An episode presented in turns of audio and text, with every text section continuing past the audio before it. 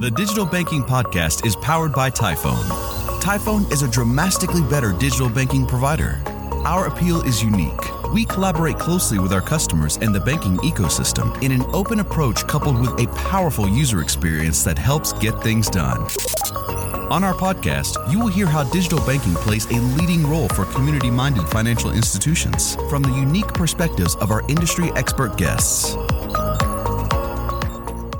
You know, your podcast hasn't officially made it until there's ads in it. But this is one you're not going to want to skip past. And, well, if you do, feel free to hit that fast forward 15 seconds button twice. Ever wonder what gives me my energy and enthusiasm during these podcasts? You know, outside of my relentless desire to learn about, connect, share, and build up community FIs and their mission to support the communities they serve? It's coffee and lots of it. Now, you want to know what's better than your regular old coffee? How about donating $5 to the Children's Miracle Network hospitals through credit unions for kids every time you purchase high quality, ethically sourced coffee that also provides living wages to coffee farmers? So if you want to listen to this episode with epic levels of caffeine induced focus and help kids in need, head to javaforkids.org to learn more and buy a bag or 10. Thanks. Welcome to another episode of the Digital Banking Podcast. My guest today is Mark Sievewright, the founder of Sievewright and Associates. And when I asked Mark to tell me about himself the first time we met, he said, quote, I have an intense curiosity to learn something today that I did not know yesterday. And in a world where financial institutions largely do things the way they've always done them, this really allows him to look at the big picture of kind of how do we secure our future? And I'm not going to lie, personally, when somebody says something like, I have an intense curiosity, I- am intrigued. I want to know more. So, Mark, I appreciate you being on the podcast today. Josh, it's great to be here. Real honor, and I've enjoyed meeting you. Okay, so you got to fill us in on this from the very start. So, you say you have an intense curiosity to learn about our industry. Why do you feel like this industry needs someone thinking about it from that perspective? Well, Josh, I've always believed throughout my career that one of the primary roles of a leader is to try to find and secure the future for an organization. That's kind of the primary responsibility. The future's really hard to find. I don't know if you've noticed that. Wait, you don't have a crystal ball? I do not. I wish I did. I really do. And so what I find is gathering knowledge and improving the awareness of industries beyond financial services really helps inform how I view our industry. And so as often as I can, I try to look at developments that are happening outside our ecosystem and understand how they're going to affect us and our journeys and the journeys of my clients. And I think the other thing I do specifically to answer your question, Josh, is I help my clients to zoom out when most of the time they're forced to zoom in. And what I mean by that is, you know, many executives incredibly busy driving initiatives forward. They're focused on today's to-do list or this quarter's strategic initiative. And they're not always thinking about the bigger picture in terms of zooming out and seeing a trend that's beginning to happen, potentially a paradigm shift. And we're starting to see a number of paradigm shifts taking place in our industry. So that's the gap I try to fill. So, you know, I feel like this is a question that I've been asking a lot of guests on our podcast. And I think it's worth re asking for you because I'm curious to get your perspective on it. You know, one of the things that I've really enjoyed about hosting this podcast is getting to see others' perspectives and hopefully giving me some unique insight into other ways of approaching things. And I think that there's this huge narrative in our industry right now about digital transformation. And I feel like if I ask five people what that means to them, I get six answers. So I'm curious, are you the sixth answer? So what is your answer to, you know, what does digital transformation mean to a community minded financial institution? Great question. Josh, I've got a little bit of a leg up here because two years ago, I co-authored a book called Digital Life with an executive from Microsoft. And the first working session we had on the book, I can't believe you asked me that question. So coincidental the first thing we did was try to define digital transformation. What does it mean? And the definition we came up with And we haven't, you and I haven't even rehearsed this. This is great. the definition we came up with was it's an opportunity to reimagine how your business delivers value and how it operates. And in doing so, it's in four dimensions, Josh. It's about your people, your technology, your data, and your process. And so taking those four dimensions and reimagining how you do business and how you bring value to those you serve is the essence of digital transformation. It is not, and you know how much of a fan I am of Tyfone, it is not trying to figure out what your next digital banking solution should be. I've met 100%. so many people, Josh, who say, Oh, I get digital transformation. It's deciding what our next mobile banking app should be. It isn't. It's about taking the entire organization and reimagining it. I couldn't agree more. I really want to dive into each one of those four. Would you mind taking a minute just to walk us through tangibly what does that mean for an organization that wants to quote have digital transformation? What do they need to do in each of those four areas? Great. So on the people side, let's take that first because no matter what we say or do today, Josh, in the context of digital, I would argue that people continue to make the difference inside organizations. We can have as much technology as people can throw at us. People will always be the difference makers.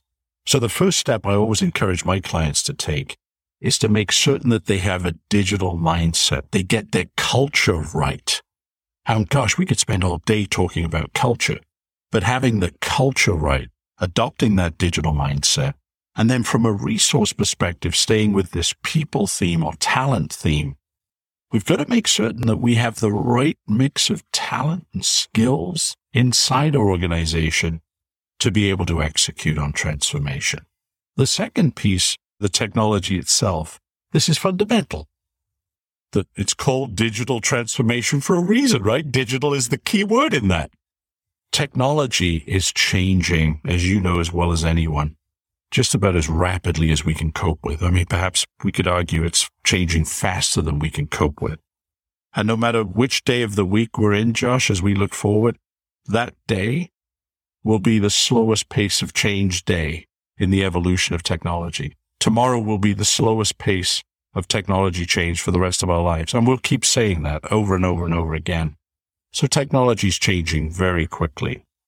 We have to understand what technology resources we need to bring to bear and what we can afford to bring to bear inside our organizations. As you know, I spend a lot of time with credit unions and one of the great, I think, drawbacks of our system is that we are limited in resources. We do have two thirds of our credit unions today, Josh, in this country that drive only 6% of credit union assets. So we have 3,000 or so credit unions that are only driving a very small percentage of our assets. Resources, therefore, are limited. And the resource scales, of course, are biased towards the larger credit unions, the 400 or so above a billion dollars in assets in our So whatever we do with technology has to be in function of our resource to both acquire and consume it. I think we need a very clear technology understanding as part of transformation. Data my gosh, we are probably one of the most data rich organizations on the planet. We know more about our members than most businesses know about their customers. The challenge we have is that data is often sitting in different places inside our organization. Oftentimes the quality of that data is not too good. And we need to spend time and effort making sure that that data is of the highest quality and that we have a clear view of each of our member relationships. So data and becoming data driven in our organization is very important. And the final thing is process. With all your experience, Josh, I bet you've never seen a situation where technology makes a bad business process better. In other words, if we have a bad business process and we just port that to a new technology, well, guess what? The new technology is not going to work very well. We have to be focused on changing our business processes. And perhaps technology can enable that, but never take a bad business process to a new technology. You've just created a more expensive operating model. So be really focused on business process and particularly as it relates to our business, how can we make the member and employee experience better? So those, at a very high level, are the four dimensions as I see them. you made a comment I wanted to come back to that culture is a really important part of this. Talk to me a little bit about why you feel the culture the organization and the people are some of the, as you say, biggest drivers to being able to accomplish something like digital transformation.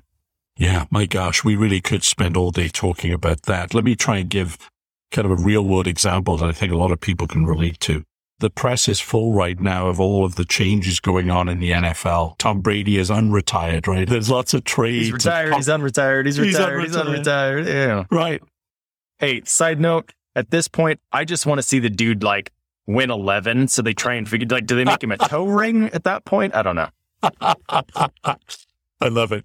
So back when Tom Brady won his first Super Bowl, Josh, and to answer your culture question, here were the Super Bowl advertisers. Okay, here we go. AOL, Blockbuster, Circuit City, Sears, Yahoo. Get the picture? Tom Brady's still playing Many of those companies are not. Mm-hmm. And there's a reason for that. There's actually a cultural focus that was missing. You see, I would argue that many of those corporations that I just mentioned did not have a change driven culture, or perhaps to say it better, they didn't have a focus on what the future might look like for their organizations. In many cases, they were not focused on that paradigm shift that was very visible for some of them. They could actually see the future, but they failed to embrace it. I think if you draw a sporting comparison, and let's go back to, to Tom Brady, he could see the future. He knew what it would take for him to be viable as a quarterback 20 years later. And as we all know, whether we're fans or not, he adapted his lifestyle, his behavior, his own culture in function of trying to do that. As an organization, we have to make certain that we are open to change, we try to keep our finger on the pulse of trends that are going to impact our business. And that we make decisions as leaders that are meant to advance our organizations and keep us playing over the long haul, keep us relevant over the long haul than just getting through the next quarter or the next 12 months. There's a lot so, to be learned from that. I'm interested your take on you kind of have to have few of the ingredients, right? You can't make a cake with just flour. You need a few other things.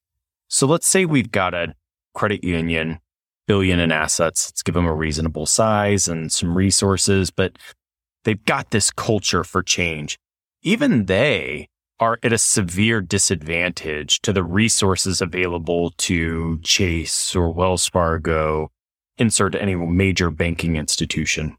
So what's the equalizer or is there even one for them?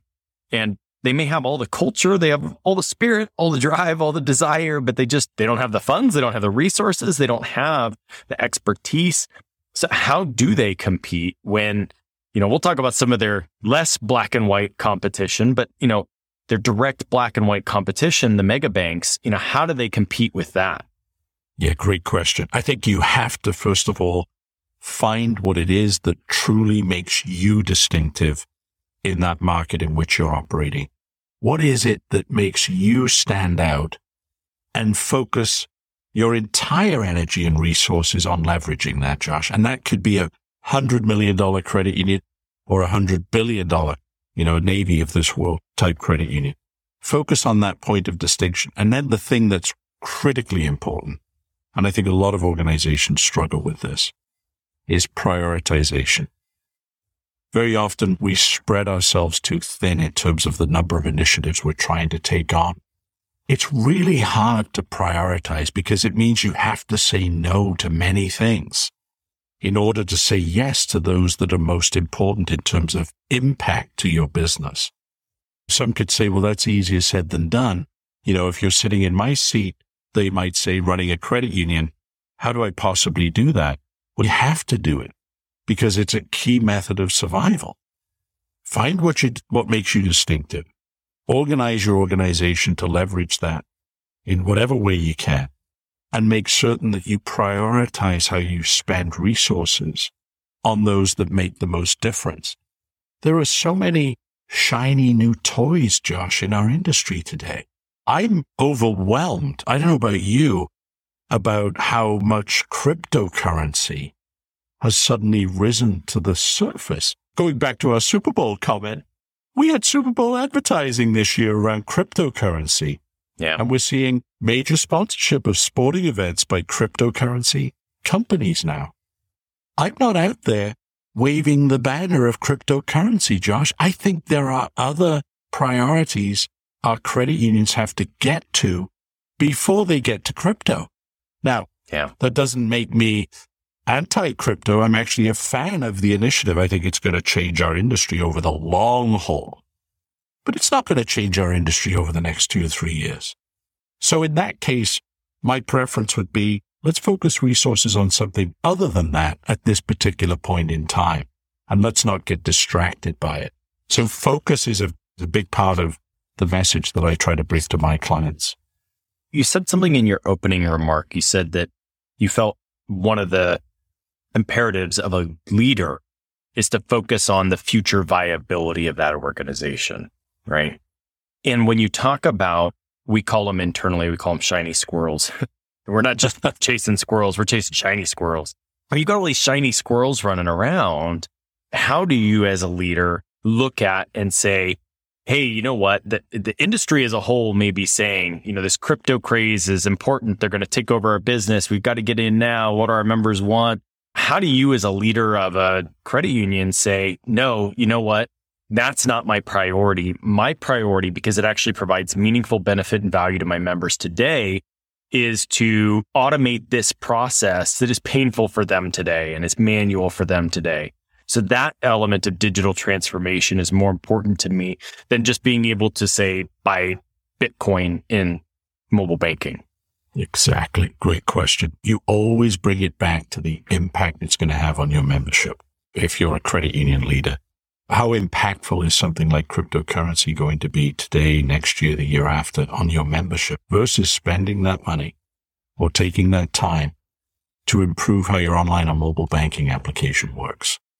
because we know that the relative priority of those two things today is very different. If you ask me, Josh, decide how to invest $100 today, make your digital online experience better than it is, or launch a cryptocurrency initiative, it wouldn't take me very long to make that decision. Now, in five years' time, when hopefully we've evolved and we've got really good digital experiences for our members, it may then be appropriate to switch the investment priority over to something like crypto or another innovation that we think is going to have a long tail to it. To talk about your shiny squirrels, shiny squirrels with long tails is what we're really looking for, right? So I think it becomes part of your regimen or discipline as a leader to be able to have that clarity of thought and frankly, to be able to close your ears sometimes or close your eyes to those shiny squirrels and the noises they're making in favor of knowing that you're focused on what's important for your membership. I really believe that. So let's use crypto as an example. Yeah. Playing devil's advocate here, maybe crypto is not the thing that they need to put an immediate focus on today. Maybe it doesn't have the immediate focus today.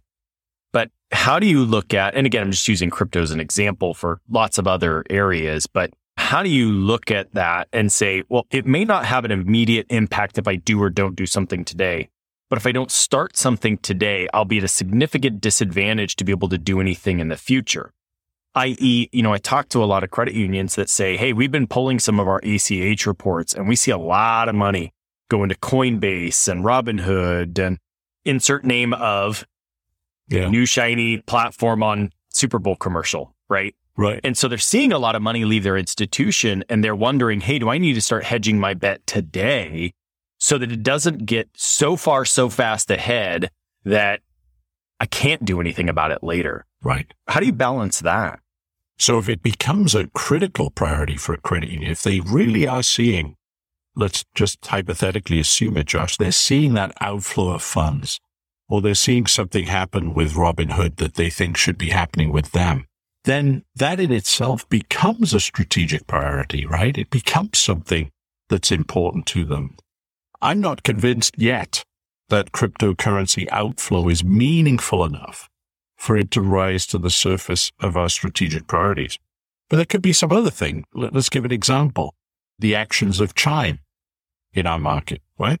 great example where we're seeing an organization that simply adapted when your paycheck arrived in your account, started to change a market. Many credit unions have followed suit. So they made it a priority. Contactless payment cards, Josh, a couple of years ago were a nice to have for many credit unions and suddenly became a strategic priority, especially with the impacts of COVID. So I'm not advocating that you ignore all the shiny new squirrels. I'm advocating that you assess their potential impact on your business. Really good example going back to a previous life of mine. I once made a pitch to the post office in the early 2000s that email and other forms of internet services were going to impact their business. This was, I think, 2001 or 2002, so a long time ago. I was almost thrown out of that meeting, Josh, for my views, because no one could see beyond what the basics were of the mail service or the postal service in this country. If that executive team had the foresight to say, smartphones are coming, and we could see the iPhone being launched in 2007 and the internet taking off as it did, they may have had a different business model in their strategy than the one they ended up with. What we're seeing today, I think we'd all agree, is an organization or an entity that's kind of struggling to adapt in this new digital world. And the way they're adapting to that is to say that we're going to actually reduce the service that we offer our customers who are using the postal service. Just to give you an example. They may have been right at the time to dismiss some of my thoughts, but th- what they really should have done was look five, seven, ten years out and ask themselves, could this happen? Could this impact our business? And I think there are many areas who've seen that. I mentioned Blockbuster, you know, earlier, Josh, in the context of the Super Bowl advertising. Blockbuster wasn't disrupted by technology. People out there who think that Netflix killed Blockbuster with technology, they didn't. They killed Blockbuster with convenience. Yeah. The game changer was, I'm going to come to your mailbox in a red envelope with a DVD that you just ordered, and you don't have to go to the store to get it. What Netflix did, which was really game changing, was they kept pace with technological change. Yeah. Right? A lot of people think Netflix started as a streaming service. It started in your mailbox. It was a convenience play. That's also a good example of, I think, especially with very successful legacy businesses.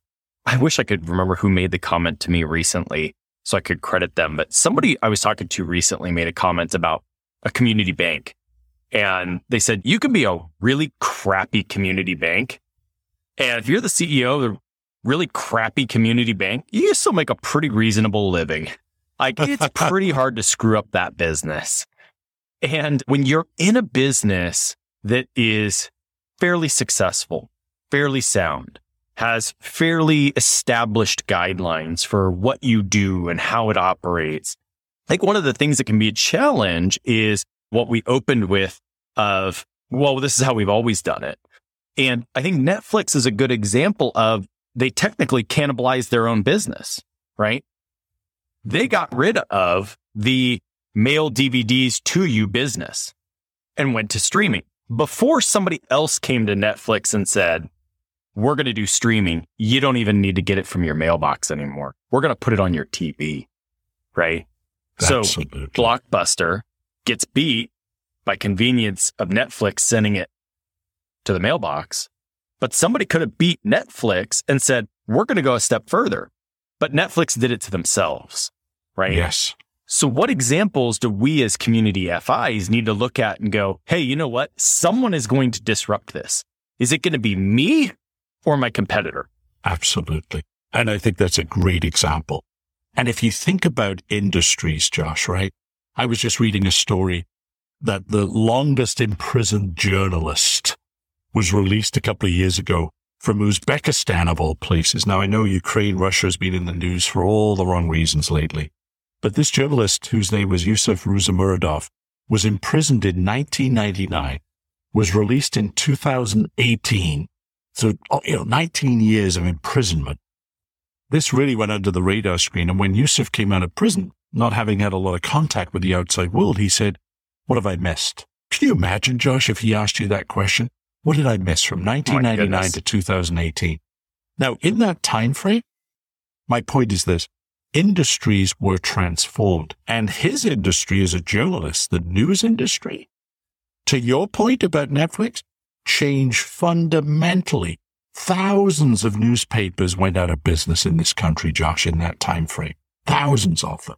I think it was something like 2,200 newspapers went out of business in the space of six years in this country. And if they had had the foresight and the willingness to embrace digital, and if they could see those signs that were evident online with social media, you know, rising up from 2004 onwards, they could have adjusted their business models. If they saw the future, they refused to embrace it. I'm fortunate enough that working with my clients, I love them all, of course, I can literally honestly say I do not have a CEO in my client base, Josh, who isn't thinking about the future, who isn't worried about how his or her credit union is going to be relevant tomorrow. A, a quick story about a decade ago, CUNA invited me to speak at their CFO council. You know, the CUNA has these various councils that are really effective. You're very plugged in in this industry. So I spoke with the CFO, CFO council and I think my opening words were, the problem you all have, yeah, it's great opening, right, Josh? Yeah, it gets people's attention. You spend way too much time focusing on the solvency of your business and way too little time focusing on its relevancy. And the point I was trying to make was our industry is going through a paradigm shift and we have to be deeply concerned about how we're going to continue to remain relevant to our members in a world where, as you said a few minutes ago, the Robinhoods and the Chimes and the cryptocurrency companies and Apple and Amazon and others are trying to make a play for what we have. I actually think, and I'm not trying to be dramatic, Josh, I actually think that our business right now is at one of the most important inflection points in its history. I really genuinely believe that our industry is going through a massive transformation and we'd better get ready for it because our relevance and survival depends on how well we do. You know, this brings us back to your four points from earlier. One of those was data. Yeah. So, my humble opinion, if you're going to go chase shiny squirrels, chase ones based on data, right?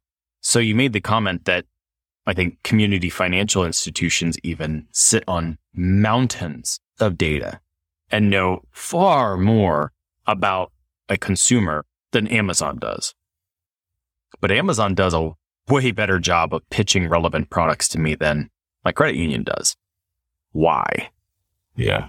Well, first of all, when, when we talk about culture and being and having a digital mindset, Amazon's vision is to be the world's most customer centric company.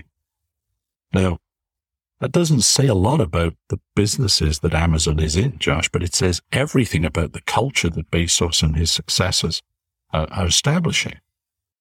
We have the opportunity to be perhaps the most data driven organizations in industry in, in corporate America because we do have diamonds in our own backyard. There's so much we know about our members. The struggle we have is how to harness that data. So there's a technology solution to that, of course, and many credit unions are starting to pursue that. But there are also business processes and tools that we can use to make sure that we can leverage that data. I'm right there with you, Josh, and you know, your opinion may be not so humble because I think it's spot on. I think everybody should be listening to you. Data is one of the critical success factors for us as a movement. We're going to have to become so in tune with what our members want from us. Sometimes often before we know it. I once heard a story. Steve Jobs, I know he's no longer with us, rest his soul, but he once told uh, colleagues at Apple that he didn't believe in consumer research because customers at Apple didn't know what they wanted until he showed it to them. Hmm. Now we could argue with that, right? Or rather we could agree with that and say, I didn't ask for an iPhone. I never asked for an iPad. I never asked for AirPods, but when they were shown to me, my gosh, I love them. And they were actually in many ways life changing. Hence the success that companies like Apple have had. we have to have a very similar approach in terms of how we harness data. What is it telling us about the products and services we have to make or deliver or develop for our members that's going to make us compelling in their lives and make us very relevant to how they live their lives? That's what we have to work at. So, what do you think that process looks like? Oh gosh, I mean, it begins with strategy. It really does begin in the boardroom.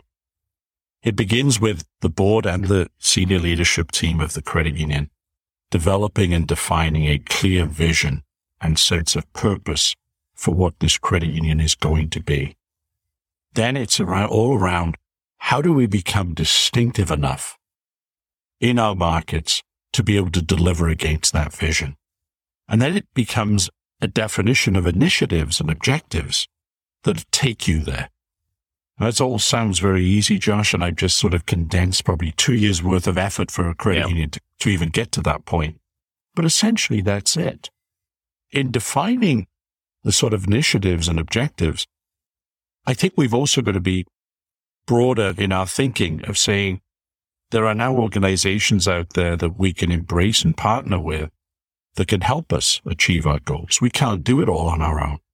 On the topic of fintechs that we've touched on today, I think there are good fintechs and bad fintechs, Josh. Mm. The good fintechs are companies like yours who are trying to help credit unions be better. The bad fintechs are the ones who are trying to steal what you already have. Your credit cards, your debit cards, your loans, your deposits. Those companies have no interest whatsoever in working with credit unions. Robinhood's probably a really good example to your earlier comment. But there are thousands of fintechs out there that are trying to make us better. And we need to be more open minded had a conversation with some CEOs recently and I asked them, kind of knowing the answer, so it's kind of unfair a little bit, Josh. How many fintechs is CUNA Mutual Group investing in today on behalf of credit unions? And there was some didn't even know, and I don't blame them because they're busy people, that CUNA Mutual Group was investing in fintechs, let alone come up with the right answer. Well, there are more than 40 apparently. Oh. Well, we ought to understand that, right? And we ought to be taking time to understand better companies like yours and others that can help us be better. I think that's going to be a big part of our future is partnership and collaboration. How do you identify the foe? Yeah. So the enemy actually, it's really interesting for us in financial services. We have a highly consolidated financial services industry in the United States, yet we have thousands of financial institutions. So what do I mean by that?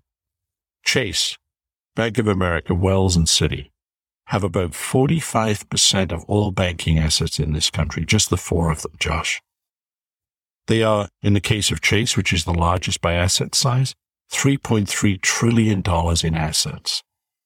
It's one and a half times the size of the entire credit union.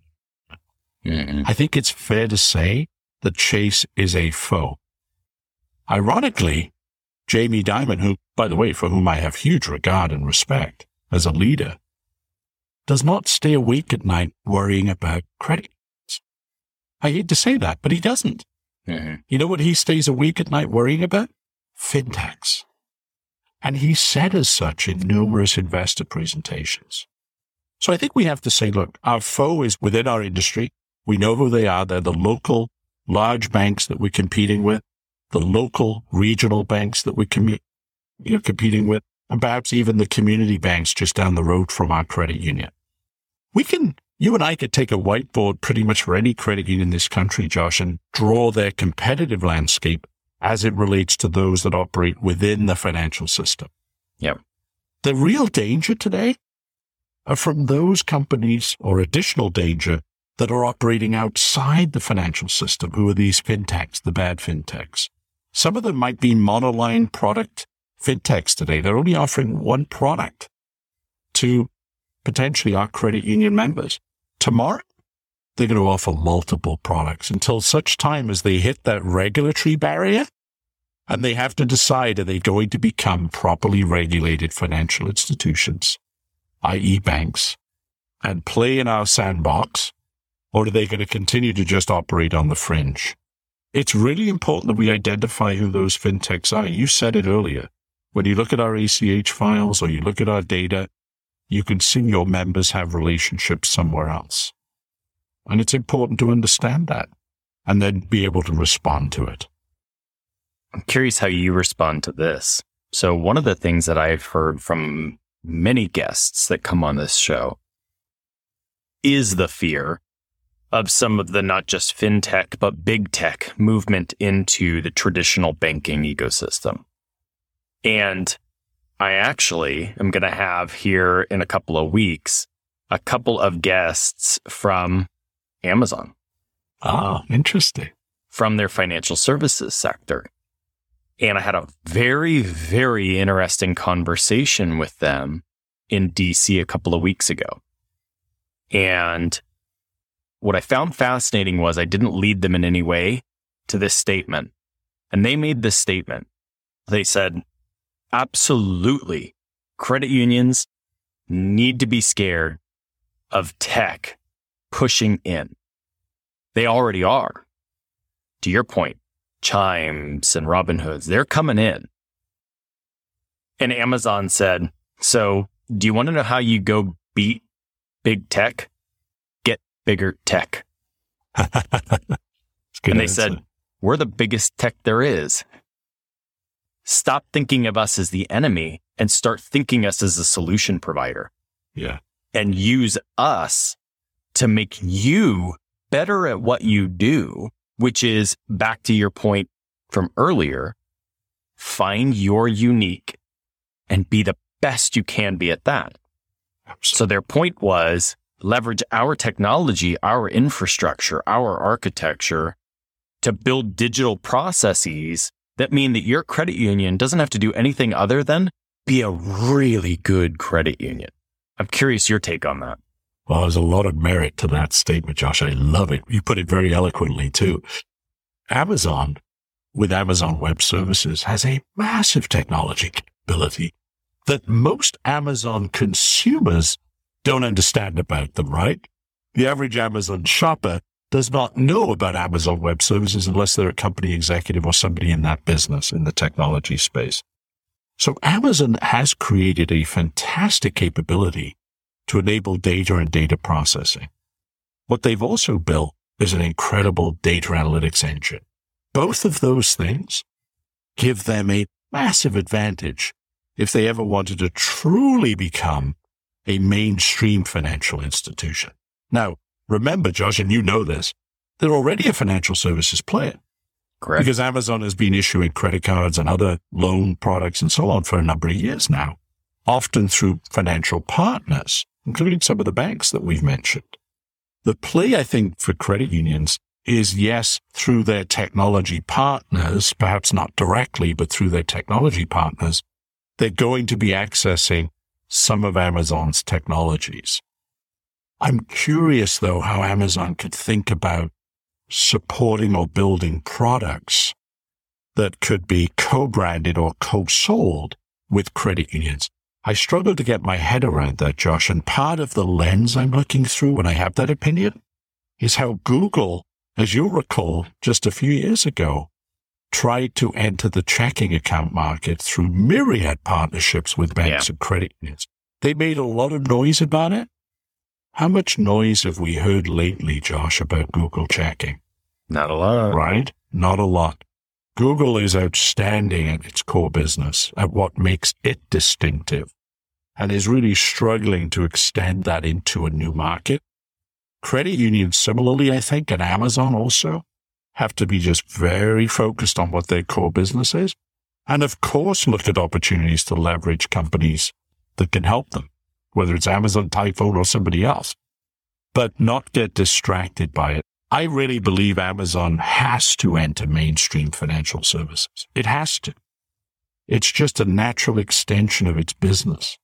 But would it do it through partnerships or through a formal structure that it owns entirely?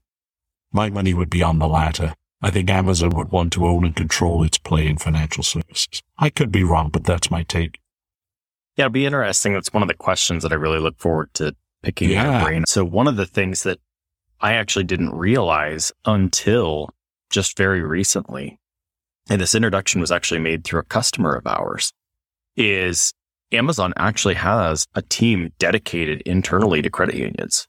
Yeah. And so it, it was interesting to see you made the comment about Amazon, their business model, right? And Right. their focus on being the most customer centric organization. And I think they do. They, there's a fork in the road for them. And I don't know what the answer to the left or the right is. I know. And it's, do they go and do it themselves or do they say there's more power and benefit and ease of revenue for us to just go and support infrastructurally through AWS and other means yes. this industry? Well, it's, I can't wait to listen to that podcast. But Josh, to quote an old saying, I think it was Yogi Berra or the New York Yankees or someone said, if you see a fork in the road, take it. Right. And I think Amazon has the scale and the size to literally go in both directions. Yeah. Right. They could say, look, we're going to make a mainstream financial services play in our own right. And also we're going to see whether there's some collaborative opportunities down there because we're Amazon.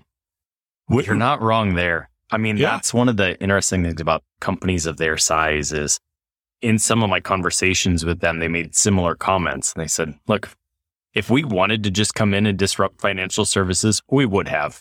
Yes. We're Amazon. it would scare you how fast we can move if we want to. and I was Oh, like, oh, you, yikes. Okay. You said it, Josh. Look, I don't know about you, but I'm intrigued, right, by an Apple. Now, I'm an ex-MasterCard guy, so I spent my time in the payment systems world. It intrigues me that Apple reinvented the credit card industry through its Apple Card. And when I say it reinvented the credit card industry, Josh, I'm trying not to get too carried away, but think about how the Apple Card actually works. I was able to go on my iPhone, took me about 30 seconds to apply for the Apple Card for research purposes, because I'm supposed to stay on top of all this stuff, right? It's my job. And in 30 seconds, on my phone was a live credit card with a credit line ready to use in 30 seconds. I opted to take the real world version of the card, Josh, because I wanted to research this whole thing. When it showed up, it wasn't plastic, it was titanium.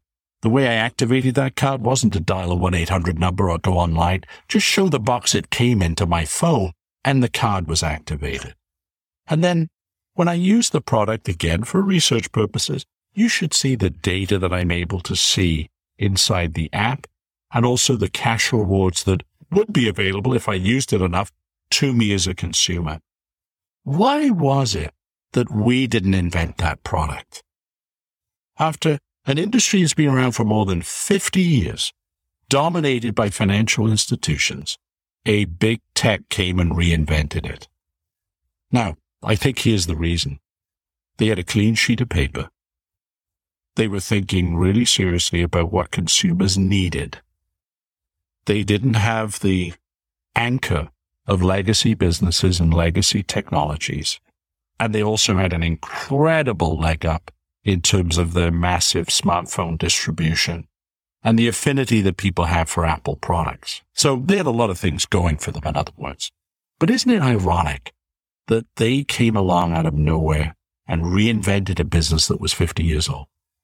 No, it's a great point. I mean, a lot of the things that you said that make Apple able to do what they did, MasterCard's got that. Visa's got that. Absolutely. Ironically, they needed to partner with Goldman Sachs, that a consumer credit card in its history, by the way, in order to have the legal wherewithal and ability to issue that credit card because MasterCard, who they issued it through, has its standards, Josh. You have to be a properly regulated financial institution to issue the product. They chose Goldman Sachs. I don't think any of us would see Goldman Sachs as a threat to Apple. So they chose well. And Goldman Sachs just started appealing to another consumer base with its Mhm. core business. So that was a good marriage made in heaven potentially, but just ironic to me that we didn't, you know, we meaning the financial industry, didn't invent that product. They did. I really struggle with this one, Mark. I do. Because I, you know, one of the things I love to, I love to watch some of the old talks given by Steve Jobs, Yeah. right? It's just fascinating to hear the way that he was thinking and the way he approached things. And it was very, quote, different, but I have to imagine, you know, you said earlier, none of your credit union CEOs that you work with are not thinking about the future. Right. Right. We've got some very brilliant people in our industry. So these conversations have to be happening. somebody out there may even listen to this episode is sitting there with some crazy idea that's going to get shot down by our industry. And five years from now, Apple, Amazon, Google, they're going to launch it. And that person's going to go, I told you. so, how do we change that mindset in our industry? How do we become that revolutionary and say, we've got to be the catalyst for change within our own environment? We've got to be the cannibals of our own way of doing things. Right. What do you think We needs to- to happen? To your point earlier, Josh, we have to Netflix ourselves, right? We have to be willing to cannibalize our business. So again, this sounds easier to say than actually do, but executives do need to adapt different thought processes. So that's job number one. But secondly, and, and I'm not advocating for this necessarily, Josh. I'm just saying when I see people from outside the industry come into our movement, they have a really meaningful impact. I'm seeing more and more situations where credit unions are hiring perhaps a chief experience officer or a chief lending officer that actually comes from outside financial services. In the case of experience officers, especially. And they bring new thinking, perhaps some retail thinking to how we do business. I think that's really healthy. I think it's great to blend our wonderful credit union world with, you said it very well earlier, when you're trying to make a cake, you can't only use flour, right? That's what you said. We've got to have lots of ingredients. I look at the talent piece of our picture as requiring lots of different ingredients. Our leadership team shouldn't just be made up of credit union executives who've been in the industry for 20 years. They should have a sprinkling of ingredients that allow for lateral thought and thinking differently as you just advocated. A lot of it comes down to people, Josh, as we said at the very beginning. You have to bear with me on this one. My wife says I use car analogies too much, but I grew up in a car family at building hot rods in the garage. And so a lot of my examples come back to this, but I've been a big car fan for forever. And, you know, I was recently watching, so Chevrolet did a complete revamp on the Corvette and their new model year is now a mid-engine car. It's designed to compete with European supercars, but at an American price point. And they really wanted to just completely revamp the platform. And I was watching a video where they were interviewing some of the engineers on the car. And the one that really stuck out to me was the interior designer. And you know where he came from? Apple? Nike. Oh, Nike. There you go. He was a shoe designer. wow. He'd never worked in automotive ever. But they brought him in and they said, Hey, look, you've been designing shoes that have cult level following. Design a cool interior that people would like in a car. Right. So it's just an example of an industry saying, look, I don't know if I would want to drive a car that was built solely by a guy who'd only ever built shoes. Like we probably want some people that know how to build cars, know a thing or two about brakes, but having some of that, like you said, sprinkled in and saying, Yeah. Hey, we've got somebody who's spent 25 years in the automotive industry designing chassis, Yes. but we've also got a guy who designed Jordans.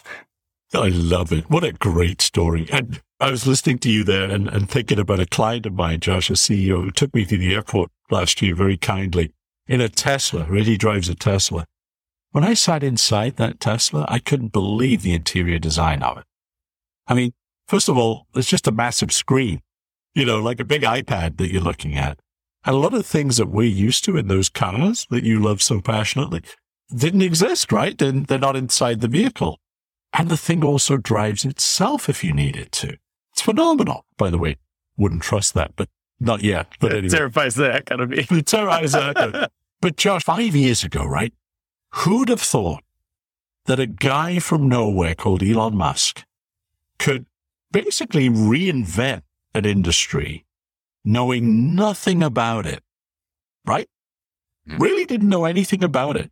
Just understood brilliant engineering and technology and applied that knowledge to the auto industry. With all the big folks now responding and trying to get on the electric vehicle craze, which is great. But again, the catalyst, a little bit like your story, the catalyst was somebody who thought differently about an industry. Yeah. And how on earth, where's the logic in Tesla being valued at a trillion dollars market cap? I mean, where does that come from? Well, it comes from hope, enthusiasm of investors, and suddenly this company is worth what it's worth. It's an amazing story. So, You know love your point about different ingredients needed to bake the cake. Well, it's funny. This episode ended up taking a turn. I didn't think that this is where we were going to go when we first booked you as a guest. And I'm, I'm well, you really never gave me any fascinated by it. questions, so I had no idea where it was going to go. But that's what's so fun about this. And that's what I love about it is, you know, when we get an opportunity to just talk so unscripted, it is really interesting where the conversation ends up. And, you know, if I look back on just what we've talked about, like I said, I, this is not where I thought we would go, but it's interesting to see when we talk so much about this world of digital transformation and community financial institutions and how we need to be looking at and approaching this for future viability's sake. I feel like I can almost sum it up in it does. It has to be that culture of a Yeah. desire to do things different, but put through the lens of a community FI wanting to be unique in the way that they are relentless in their pursuit of serving their membership. And you've got to have that balance of understanding of the traditional financial ecosystem. And then you got to throw some wackadoodles in there with some crazy ideas and just empower them, support them. I think I want you to come to every strategy session I do with a credit union and say what you just said, Josh, because I, I thought that was spot on. And it really does begin with thinking differently. You're absolutely right. Man, Mark, you have just really melted my brain into the floor after this episode. It's just fascinating to hear the way that you think and communicate about how credit unions can be looking at, you know, this very tangible technology element that's coming in as either a helper or disruptor, but also how that marries with just the culture and the people side of things. This has just been fascinating. I Oh, really appreciate your thought process. Well, it's been a pleasure and, and thank you for the opportunity. Really. You know, I'm a slides and notes guy, right, Josh? I got to know what I'm going to say. And you said, Hey, you're going to go out there, man, expose, be vulnerable here. I'm not going to tell you anything. And it ended up being a wonderful conversation. Well, before I let you go, I think it's very obvious through this episode that, like you just said, you are somebody who likes to have the facts, the info, the data. So, Mark, I'd love to know where do you go to stay up to date on what's happening in our industry? Do you have any great resources you'd like to share? Oh my gosh, what a question. In fact, a, a true story. The CEO, Mike Lord of State Employees Credit Union, who recently retired, Josh, as the big State Employees Credit Union in North Carolina, sent me an email a year and a half or so ago and he said, Hey, what do you read? How come you know all this stuff whenever you come and talk to us? And I sent him a list via email of what I read. And he wrote back, I'm sorry I asked. it was a pretty big list and it forced me to actually have the discipline to write down what I read. So I read the credit union media, of course. I read Financial Brand. I read the Wall Street Journal, the Financial Times. I try to do my best to read the quality financial press. But what I also love to do in time that I really don't have, Josh, is read things that educate me about other industries. Mm-hmm. I'm rereading a book right now that's almost 30 years old. It's remarkable. It's called Paradigms and it was published in 1993 and it was written by a guy called Joel Barker. And I'm rereading it because I've read it about five times in my life. And it's the business of discovering the future. That's what Joel writes about. Oh, it is the most brilliant book. And it talks about paradigm changes in our industry. And I just finished rereading a book called Being Digital that was written by a guy called Nick Negroponte from MIT years ago, over 20 years ago, when he tried to talk about how digital was going to play a meaningful role in our future. As old as those books are, Josh, they still bring meaningful lessons and principles to us. So I use Google. I, you know, you used a phrase with me when we first met at GAC in person. Serial Googler. I guess I am a serial Googler. I love to find out things about industry and, and, and trends. And of course, I stay true to NCUA data and other sort of fact-based data, even on the banking side, FDIC reports, etc. So I read a lot, Josh. Probably too I was going to say, I see why your CEO friend responded the way he did. I don't. yeah, I can't Usually read you all don't that have stuff. time for it, but man, No. I, you've got some very efficient skills, my friend. Yeah, well, what's great for me, which is kind of odd, is I like the next Netflix show as much as anyone. But when I sit on a plane and travel, which I do a lot, I love to just read and catch up on Yeah. what's going on. You know? That's funny that you say that. I'm a big fan of using a lot of folks, you know, like to watch movies and things on flights, and I love to use it to work and especially Yes. to do my research because Yes. I'm one of those ADHD people that just get sidetracked. Hey, I do this, I do that. And on the plane, I'm kind of stuck. Yeah. Unless you're jumping out of the metal tube at 30,000 feet, you're really not going anywhere. So it forces me to sit down and actually pay attention, which is good. That's exactly right. Well, hey, I have one final question for you, sir. And that is Sure. if folks would like to learn a little bit more about you, connect with you, or even learn a little bit more about your business, where can they go to connect with you? Where can they go to learn more? Oh, great. One word, Google. No, I'm just kidding. Just kidding. Josh, I'm just kidding with you. So, uh, apart from Google, my website is Sievewright and Associates. So, A and D, sievewrightandassociates.com. And that's a great venue to learn more about what I do, some of the folks that I'm privileged to work with, and some of my clients also. And you're pretty active on LinkedIn as well. I am. I try to be. I discovered that LinkedIn has kind of become the Facebook of business, you know, and I'm not Mhm. sure sometimes whether I'm using LinkedIn appropriately, you know, at times the, the way it was designed to be used. So I try not to put too much out there. I don't put any vacation snaps on there, Josh, but I keep it business focused. And I try to be selective in what I post. So I'm trying to do my part. You know, I have a love hate relationship with LinkedIn. I know the recipe. You want to get a million likes, stage a video of you helping a grandma across the street with her groceries and post it in hashtag service. And I'm like, oh, it's so obvious that stage. That is your grandma. It's not some random grandma you ran into. Like, but exactly. it has a place, absolutely. Mark, it's just been an absolute pleasure having you on. It's such a jovial, fun person to interact with. Uh, you have such great insight, and I really appreciate your perspective. So, thank you so much for carving some time out of your evening to spend with me and discuss how we can be better about positioning our industry for the future. So, thank you so incredibly much. Oh, well, you're very welcome, Josh. And it's been a real honor. I mean, it's amazing to me that this isn't your day job. I mean, you're doing this as well as a million other things. You're really, really good at it. So, Well, Josh, I appreciate very humbled by that. Thank you. I, I think it's quickly become one of the favorite things that I get to do. And it's because I get to meet folks like you. And I, I do, I really, really value having conversations with people with different perspectives and different ideas. And this just gives such a great forum for that. So yeah, thank you. I appreciate that very much. Well, you're very kind.